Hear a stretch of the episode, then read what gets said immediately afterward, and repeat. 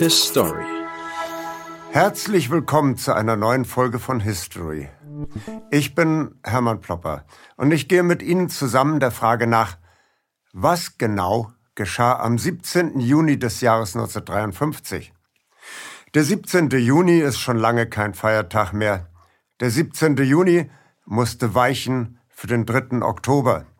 Der 3. Oktober ein Freudentag der 17. Juni dagegen steht für dunkle Schwarz-Weiß-Filme, gehüllt in finstere Qualmwolken. Gewaltige Menschenmassen rennen durch Ostberlin. Panzer rollen auf den Potsdamer Platz und drehen ab. Wütende Bürger werfen den Panzern Steine hinterher. Am Tag vor dem 17., dem 16. Juni 1953 nämlich hatten Arbeiter in Berlin gestreikt.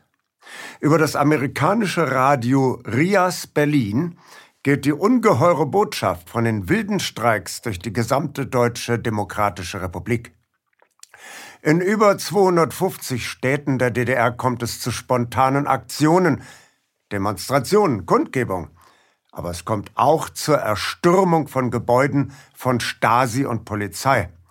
Aktenblätter fliegen zu Schnipseln zerlegt aus den eingeschlagenen Fenstern und verteilen sich chaotisch auf dem Straßenpflaster.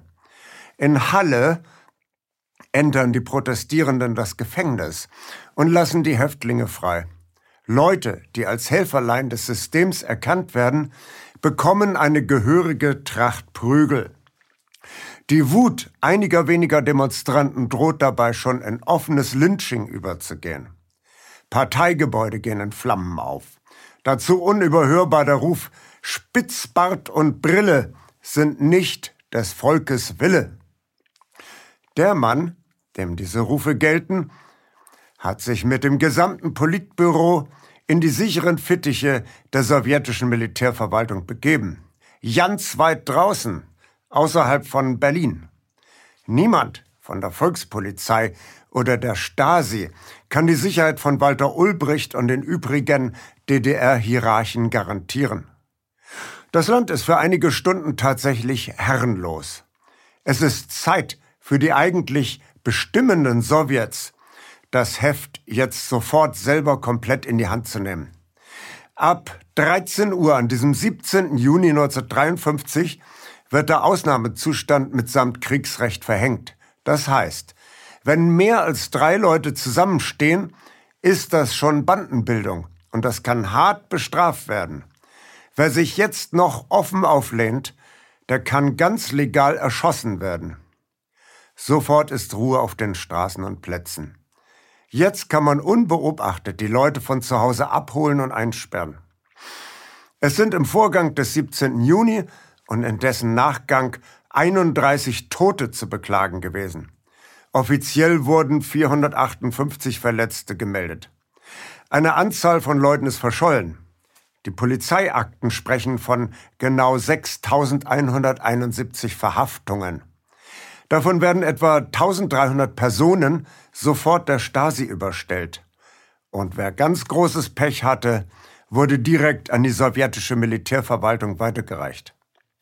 Auf diese Weise verschwanden etwa 250 DDR-Bürger. Wie auch immer, auf die allermeisten der im Zusammenhang mit dem 17. Juni festgenommenen Personen kam eine harte Zeit zu. Bilder von diesem Aufstand gingen um die Welt. Diese Szenen wurden früher bei den Feiertagen immer und immer wieder im Fernsehen rauf und runter geleiert. Vielleicht wurden sie noch mit schwülstiger Musik unterlegt, die immer wiederkehrende Botschaft, die Stimme der Freiheit kann sich nur mit Steinwürfen gegen die garstigen Panzer der totalitären Unfreiheit zur Wehr setzen. Der erzböse Kommunismus und die lupenreine Weste des Westens. Die DDR-Propaganda war auch nicht gerade begnadet. Da wollen doch diese Schurken aus dem Amiland unsere im tiefsten Inneren zufriedenen werktätigen Arbeiter und Bauern unzufrieden machen. Die Ami-Spione erzählen ihnen sogenannte Rias-Enten. Soll heißen, der Ami-Sender Rias erzählt allerlei Zeitungsenten über die Zustände in der DDR. Zudem kommen Provokateure aus West-Berlin und stiften unsere Leute zur Konterrevolution an. Und schon 1952 haben diese amerikanischen Agenten von Flugzeugen aus Zigarrenkisten abgeworfen, voll mit Kartoffelkäfern. Darauf ist unsere sozialistische Ernte verdorben. Beide Seiten, das westliche Märchen vom Kampf gegen das sowjetische Böse schlechthin oder das östliche Märchen von der diabolischen Perfektion westlicher Geheimdienste, sind meilenweit von der Wirklichkeit entfernt. Die wirkliche Geschichte ist viel verwickelter und auch viel spannender. Sie handelt von real existierenden Menschen. Es geht um ein Zusammenspiel von Planlosigkeit und der Fähigkeit, aus genau dieser Planlosigkeit Kapital zu schlagen. Und dabei ein durchaus respektables Gesellschaftsexperiment für alle Zeiten an die Wand zu fahren. Und das nur, um die eigene Karriere zu retten. Die Karriere von Spitzbart und Brille nämlich. Kurz und schlecht. Walter Ulbricht hat den Zustand herbeigeführt, auf den das Volk so zornig reagierte. Und derselbe Ulbricht steigt dann noch zum absoluten Alleinherrscher für anderthalb Jahrzehnte auf. Es war nämlich für alle unverkennbar der Genosse Parteisekretär Walter Ulbricht, der die Forderung der Sowjets umsetzte, von den Arbeitern bei gleicher Entlohnung aus dem Stand zehn Prozent mehr Leistung abzuverlangen in der damaligen Sprachregelung die Arbeitsnorm um 10 Prozent zu erhöhen. Das Zentralkomitee der Sozialistischen Einheitspartei hatte die Karre in den Sand gefahren. Lassen Sie mich ganz kurz die wesentlichen Ursachen aufführen. Die DDR hatte von Anfang an deutlich die schlechteren Karten als das Konkurrenzmodell Bundesrepublik Deutschland. Denn in der sowjetischen Besatzungszone wurden besonders viele Industrieanlagen demontiert und in die Sowjetunion verbracht. Auch die Reparationszahlungen an die Sowjetunion waren deutlich höher als die Reparationszahlungen Westdeutschlands.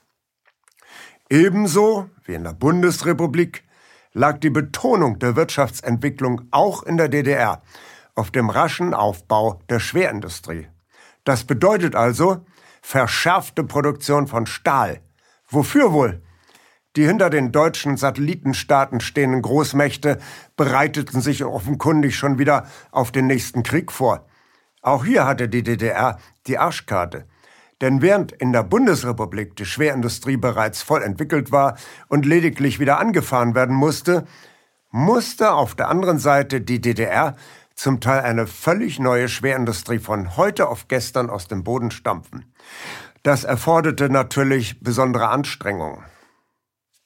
Weiter, der Druck der Sowjetführung auf die DDR war groß, eine Aufrüstung und Militarisierung voranzutreiben. Aber solange die Bundesrepublik keine Streitkräfte unterhielt, wurde in der DDR die kasernierte Volkspolizei unterhalten, die de facto bereits als stehendes Heer funktionierte. Die Unterhaltung dieser getarnten Streitkräfte verschlang enorme Geldmittel. Weiterhin, seit dem Ende des Zweiten Weltkriegs wurde in der sowjetischen Besatzungszone und dann in der 1949 gegründeten DDR dasselbe Konzept einer Fassadendemokratie vorangetrieben wie in der Bundesrepublik. Das heißt, man pflegte die Fiktion eines souveränen Teilstaates, in dem bürgerlich-demokratisch ein Wettbewerb von Parteien unterschiedlicher politischer Ausrichtung und politischer Klientel frei und friedlich um das Mandat der Wähler konkurrierten. Und wo dann der durch Wahlen ermittelte Wille der Wählermehrheit die Richtlinien der Politik bestimmen sollte. Tatsächlich bestimmte aber in der BRD letzter Hand immer die Regierung der USA, was zu tun und zu lassen ist. Und selbstverständlich nahmen auch die Regenten der DDR ihre Weisungen aus Moskau entgegen. Und letzteres Durchregieren geschah um einiges nackter und ungenierter als im Westen. Und so kam im Sommer des Jahres 1952 ganz plötzlich und unerwartet aus Moskau der Befehl, die ostdeutsche Fassadendemokratie sofort zu beenden. Stattdessen sollte jetzt alles auf die rasche Durchsetzung des Sozialismus nach Sowjetmuster umgepolt werden. In Windeseile beruft die Sozialistische Einheitspartei Deutschlands ihre zweite Parteikonferenz vom 9. bis zum 12. Juli 1952 ein. Genosse Parteisekretär Walter Ulbricht stellt den politischen Schwenk so dar, dass die Parteiführung nur einem unwiderstehlichen Drang der Basis folge, Zitat, Vorschläge aus der Arbeiterschaft und aus der werktätigen Bursch Bauernschaft werden umgesetzt. Deswegen folge man dem Wunsch der Bevölkerung und nun werde der Sozialismus planmäßig aufgebaut. Die ehrlichen Sozialisten und Kommunisten in der DDR freuen sich wie die Schneekönige. Endlich werden Nägel mit Köpfen gemacht. Hatte denn die Erfahrung mit dem Nationalsozialismus nicht eindeutig gezeigt, dass liberale Regierungen im Kapitalismus jederzeit durch faschistische Regierungen ausgetauscht werden können, je nach Bedarf der Kapitalisten und Finanzkreise? Jedoch die bürgerlich-konservativen Kreise in der DDR sind geschockt und sie fühlen sich betrogen. Man kann doch nicht zuerst in sieben Jahren mühsam die Leute auf das Gleis eines gemäßigten Kapitalismus einspuren, um dann mit einem Schlag eine radikal andere Gesellschaftsform zu verordnen. Bürgerliche Kreise gehen schon mal in die innere Emigration. Oder auch gleich in die ganz offene äußere Emigration. Denn allein im Jahr 1952 wandern 110.000 DDR-Bürger in die Bundesrepublik aus. Denn da wird ganz plötzlich eine Umwandlung der privaten bäuerlichen Landwirtschaft in große landwirtschaftliche Produktionsgenossenschaften verordnet. Natürlich freiwillig und natürlich nur auf dringenden Wunsch der werktätigen Bauern.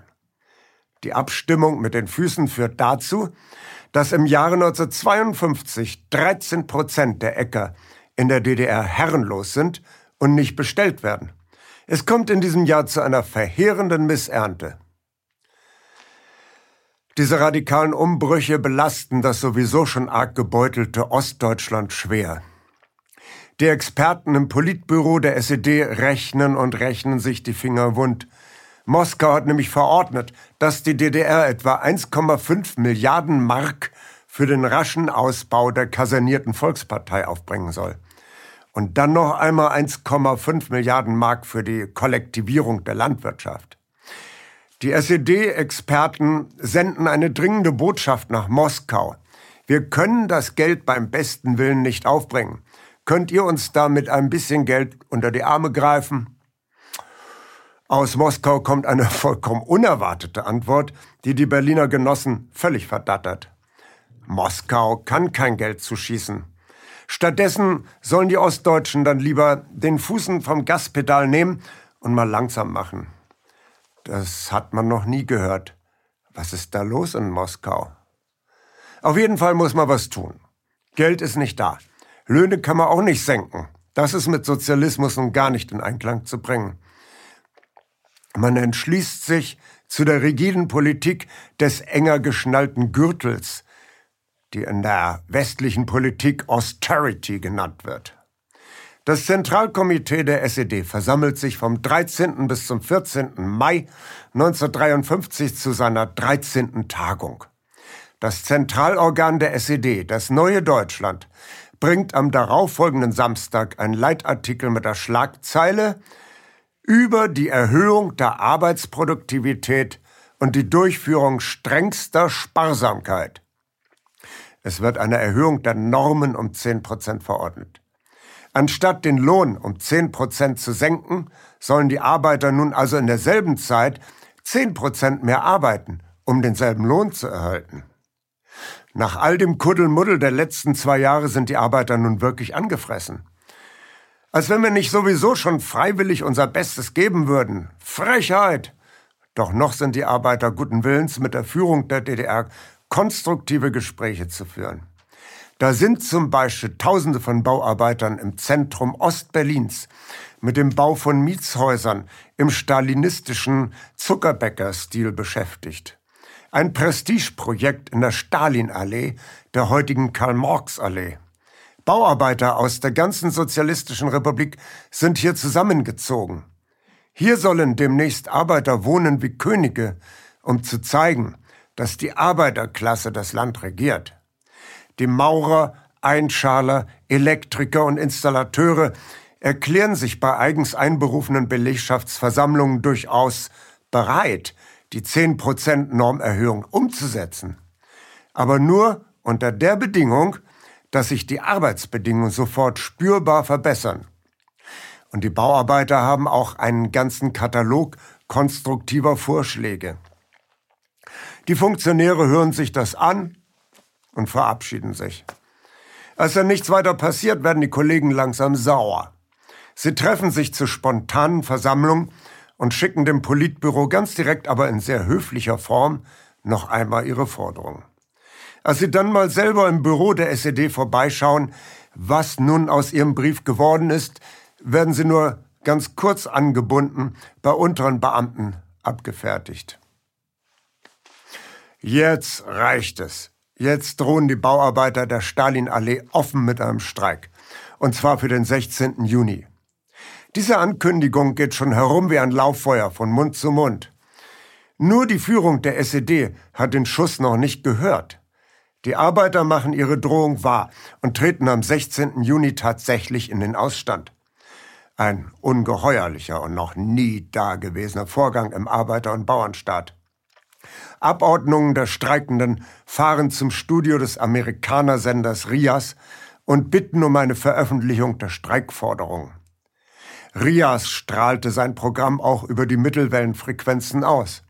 So wusste mit einem Schlag die gesamte Republik von Görlitz bis Salzwedel vom Streik der Berliner Bauarbeiter. Der Zorn über drei Jahre Chaospolitik der SED entlud sich. Wir haben das oben schon beschrieben. Die Regierung der DDR schlug den Widerstand mit äußerster Brutalität nieder. Da wurden Leute von zu Hause abgeholt und in einen ehemaligen Schlachthof gefahren. Dort gezwungen auf Stroh niederzuhocken. Dann wurden sie von brutalen Stasi-Schlägern arg zugerichtet, wobei Knochen brachen und Zähne ausfielen. Dann in eine Kuhle gestoßen. Nach der Verurteilung mussten sich fünf Häftlinge eine Zelle von 15 Quadratmetern teilen mit einem Klo in der Zelle. Einmal am Tag ein Liter Wasser zum Waschen für fünf Leute. Einmal im Monat ein neues Handtuch. Andere Häftlinge wurden in eine ein Quadratmeter umfassende Zelle gesperrt. Dann wurde Wasser eingelassen bis zum Hals. Das Wasser wurde immer kälter. Die bedauernswerten Menschen wurden bis zu 48 Stunden in so einer Zelle gehalten. Sie sollten Untaten gestehen und Kollegen mit Falschaussagen belasten das Gelbe Elend, das Zuchthaus in Bautzen, das Gefängnis in Cottbus. Walter Kempowski hat die Zustände in den Lagern und Gefängnissen ausführlich beschrieben. Nun hätte man eigentlich davon ausgehen können, dass der Genosse Generalsekretär Walter Ulbricht sofort von seinen Ämtern hätte zurücktreten müssen. Sie erinnern sich? Als das Politbüro der SED nach Moskau funkte, dass sie die insgesamt drei Milliarden Mark für Militarisierung und Zwangskollektivierung beim besten Willen nicht mehr aufbringen könnte, antwortete Moskau, ja gut, dann mach doch mal langsam. Das hätte die DDR-Regierung die Normerhöhung eigentlich vertagen können. Doch es war Ulbricht, der ganz entgegen seines bisher üblichen, bedingungslosen Kadavergehorsams gegenüber Moskau in diesem Falle die Zeichen ignorierte und auf eigene Faust den harten Kurs weiter gnadenlos durchgezogen hat. Spätestens nach dem Desaster vom 17. Juni hätten die Sowjets den Spitzbart mit Brille eigentlich aus dem Verkehr ziehen müssen. Schon aus ureigenstem Überlebensinteresse. Das passiert aber nicht. Warum das? Um das zu verstehen, müssen wir noch einmal in die Rückblende gehen. Stalin war im Jahre 1952 schon ziemlich abgeschlafft.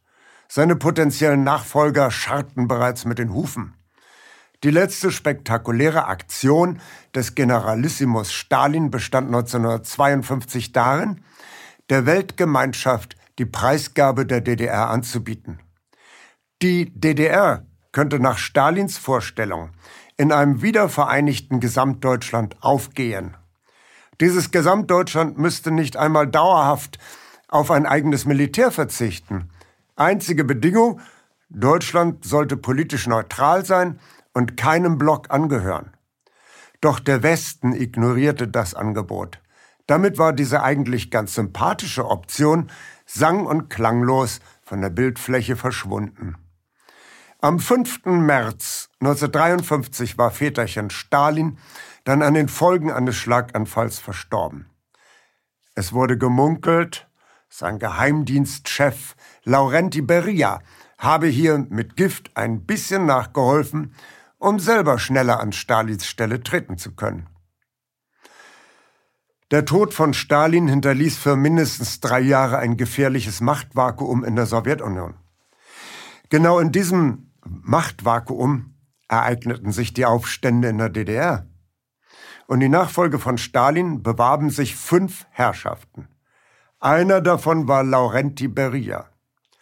Ausgerechnet der frühere Geheimdienst- und Folterchef der Sowjetunion, Beria, kam nun mit dem Vorschlag, die Sowjetunion zu demokratisieren, die Beziehungen zum Westen zu entkrampfen und die DDR entweder in der Bundesrepublik aufgehen zu lassen oder zumindest in eine bürgerliche Fassadendemokratie zurückzuverwandeln. Das konnten seine Rivalen im Politbüro der kommunistischen Partei nun gar nicht nachvollziehen.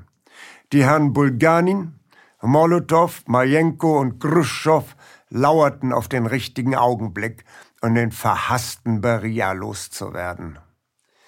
Ganz anders war die Stimmung im Politbüro der SED.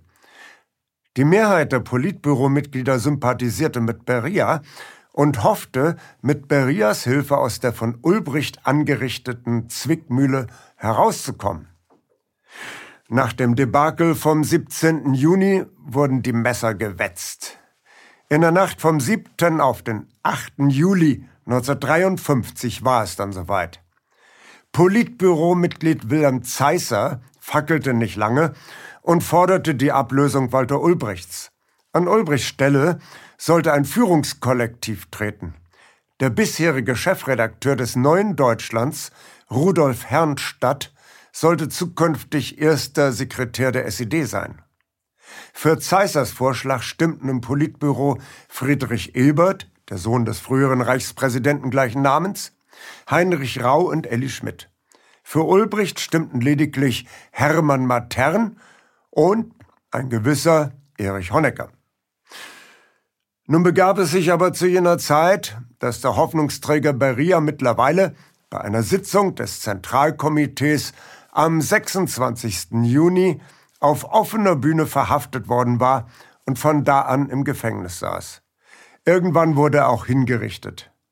Das verbliebene Quartett Molotow, Majenko, Bulganin und Khrushchev zitierte für den 9. Juli ausgewählte Politbüromitglieder der SED nach Moskau. Zu den Auserwählten zählte auch Walter Ulbricht. Und jetzt kommt's. Die Sowjets diktierten ihren Vasallen, dass zwar die harte pol politische Repression bleiben müsse, aber in der Wirtschaftspolitik müsse eine radikale Rolle rückwärts vollzogen werden. Das Ganze nannte sich Neue Politik. Die Normerhöhung um 10 Prozent wurde bereits am 17. Juni zurückgenommen. Jetzt sollte auch noch der Ausbau der Schwerindustrie zurückgefahren werden zugunsten einer Verbesserung der Lebensqualität in der DDR. Die Sowjets beauftragten ausdrücklich den Mann damit, diese Politik umzusetzen, der sich bisher mit Händen und Füßen dagegen gewehrt hatte. Walter Ulbricht nämlich. Und jetzt ist Ulbricht auch wieder der gehorsame Vollstrecker der Politik Moskaus. Ulbricht kehrt nach Berlin zurück, gibt sich als autorisierter Vertreter jener Politik aus, die er eben noch bekämpft hatte und entmachtet sofort jenes Politbüromitglied, äh, das die ganze Zeit genau diese neue Politik gefordert hatte, nämlich Wilhelm Zeisser. Die Motive der Moskauer Führung mit Ulbricht ausgerechnet, jenen Mann zum Krisenmanager zu machen, der diese Krise überhaupt nur auf die Spitze getrieben hat, bleiben ungeklärt.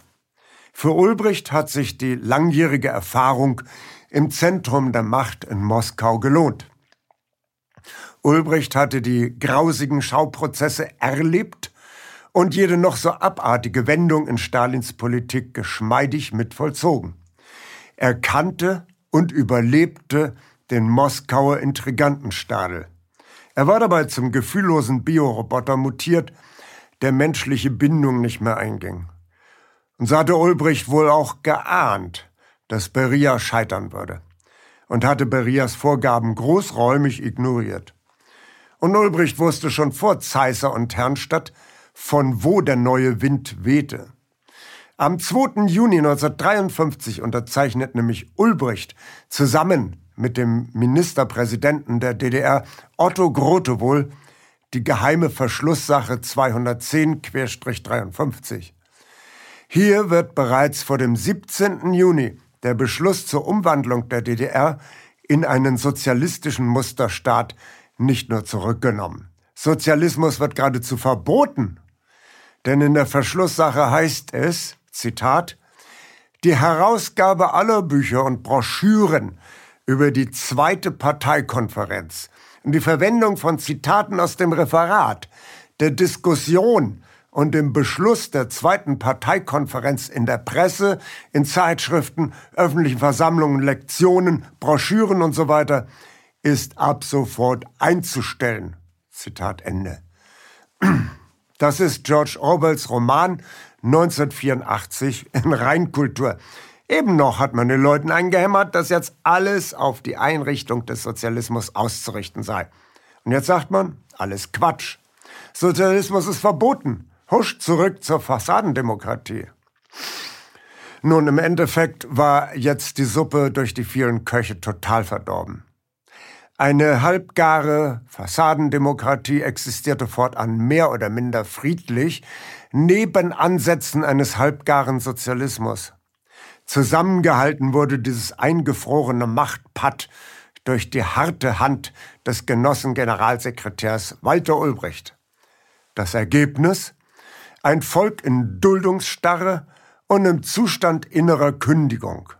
Eine permanente Verhinderung des Kollapses durch immer weitere Anlehnung an den kapitalistischen Westen. Und das bei gleichzeitig permanenten Abfluss qualifizierter DDR-Bürger in die Bundesrepublik bis auf die permanente Blutarmut dann im Jahre 1989 der Exitus folgte. Das dauerhafte Sterben der DDR begann bereits am 17. Juni 1953. Zum Schluss erzähle ich noch einen DDR-Witz, den mir Tante Lotte aus Quedlinburg im Jahr 1966 erzählt hat und der den Geist jener Jahre ganz gut wiedergibt. Also, das Zentralkomitee der SED liegt Ulbricht dringend nahe, sein Saubermann-Image zu verbessern, indem er sich von seinen Gespielinnen trennt und nur noch treu zu seiner Ehefrau Lotte Ulbricht hält. Ulbricht geht zu seiner ersten Geliebten und fragt sie, was sie sich als Abschiedsgeschenk von ihm wünscht. Die erste Geliebte wünscht sich als Abschiedsgeschenk ein eigenes Haus. Gut, sagt Ulbricht, das Haus sollst du bekommen. Ulbricht geht zu seiner zweiten Geliebten. Die wünscht sich ein Auto der Marke Wartburg. Gut, auch das soll sie kriegen. Schlich, schließlich fragt Ulbricht seine dritte Geliebte. Die wünscht sich zum Abschied nur ein Porträtfoto von ihrem Walter. Ulbricht ist gerührt und erfüllt ihr diesen bescheidenen Wunsch. Nach einem Jahr begegnet er seiner ersten Geliebten. Er fragt, wie es ihr ergangen ist. Die sieht ganz ausgemergelt und verzweifelt aus. Ach, Walter, das Dach ist zusammengekracht und der Regen ist reingekommen. Das Haus musste wieder abgerissen werden. Ich weiß jetzt gar nicht, wo ich bleiben soll. Ulbricht trifft die zweite Geliebte. Die sieht auch ganz schön abgegessen aus. Ach, Walter, was soll ich sagen? Der Motor hat versagt und jetzt steht das Auto auf der Landstraße. Ich habe nichts davon. Schließlich trifft Ulbricht noch seine dritte Geliebte. Die ist frisch frisiert, elegant gekleidet und sichtlich zufrieden. Und wie geht es dir? fragt Ulbricht. Die dritte Geliebte sagt, ja Walter, mir geht es ganz ausgezeichnet. Ich habe mich mit deinem Bild am Bahnhof aufgestellt und gut Geld verdient. Ich habe immer gerufen, einmal anspucken 20 Pfennige, einmal anspucken 20 Pfennige. Wir lernen aus der Geschichte, wie wir die Zukunft besser machen. His Story. Danke, dass Sie Apolut eingeschaltet haben. Wir sind ein unabhängiges Presseportal. Uns geht es um Meinungsvielfalt, Toleranz und einen möglichst breiten Debattenraum, denn nur so funktioniert Demokratie. Unsere Arbeit ist technisch aufwendig und kostet Geld. Da Sie immer wieder hier sind, unterstützen Sie Apolut am effektivsten mit einem Dauerauftrag. Mehr Infos auf apolut.net/unterstützen. Apolut ist keine Einbahnstraße. Lassen Sie uns in Kontakt bleiben. Abonnieren Sie den Apolut Newsletter, so verpassen Sie nichts. Registrieren Sie sich auf apolut.net/newsletter. Natürlich gibt es Apolut auch als App. Einfach auf apolut.net/app runterladen und mobil auf dem Laufenden bleiben. Apolut. Das denke ich auch.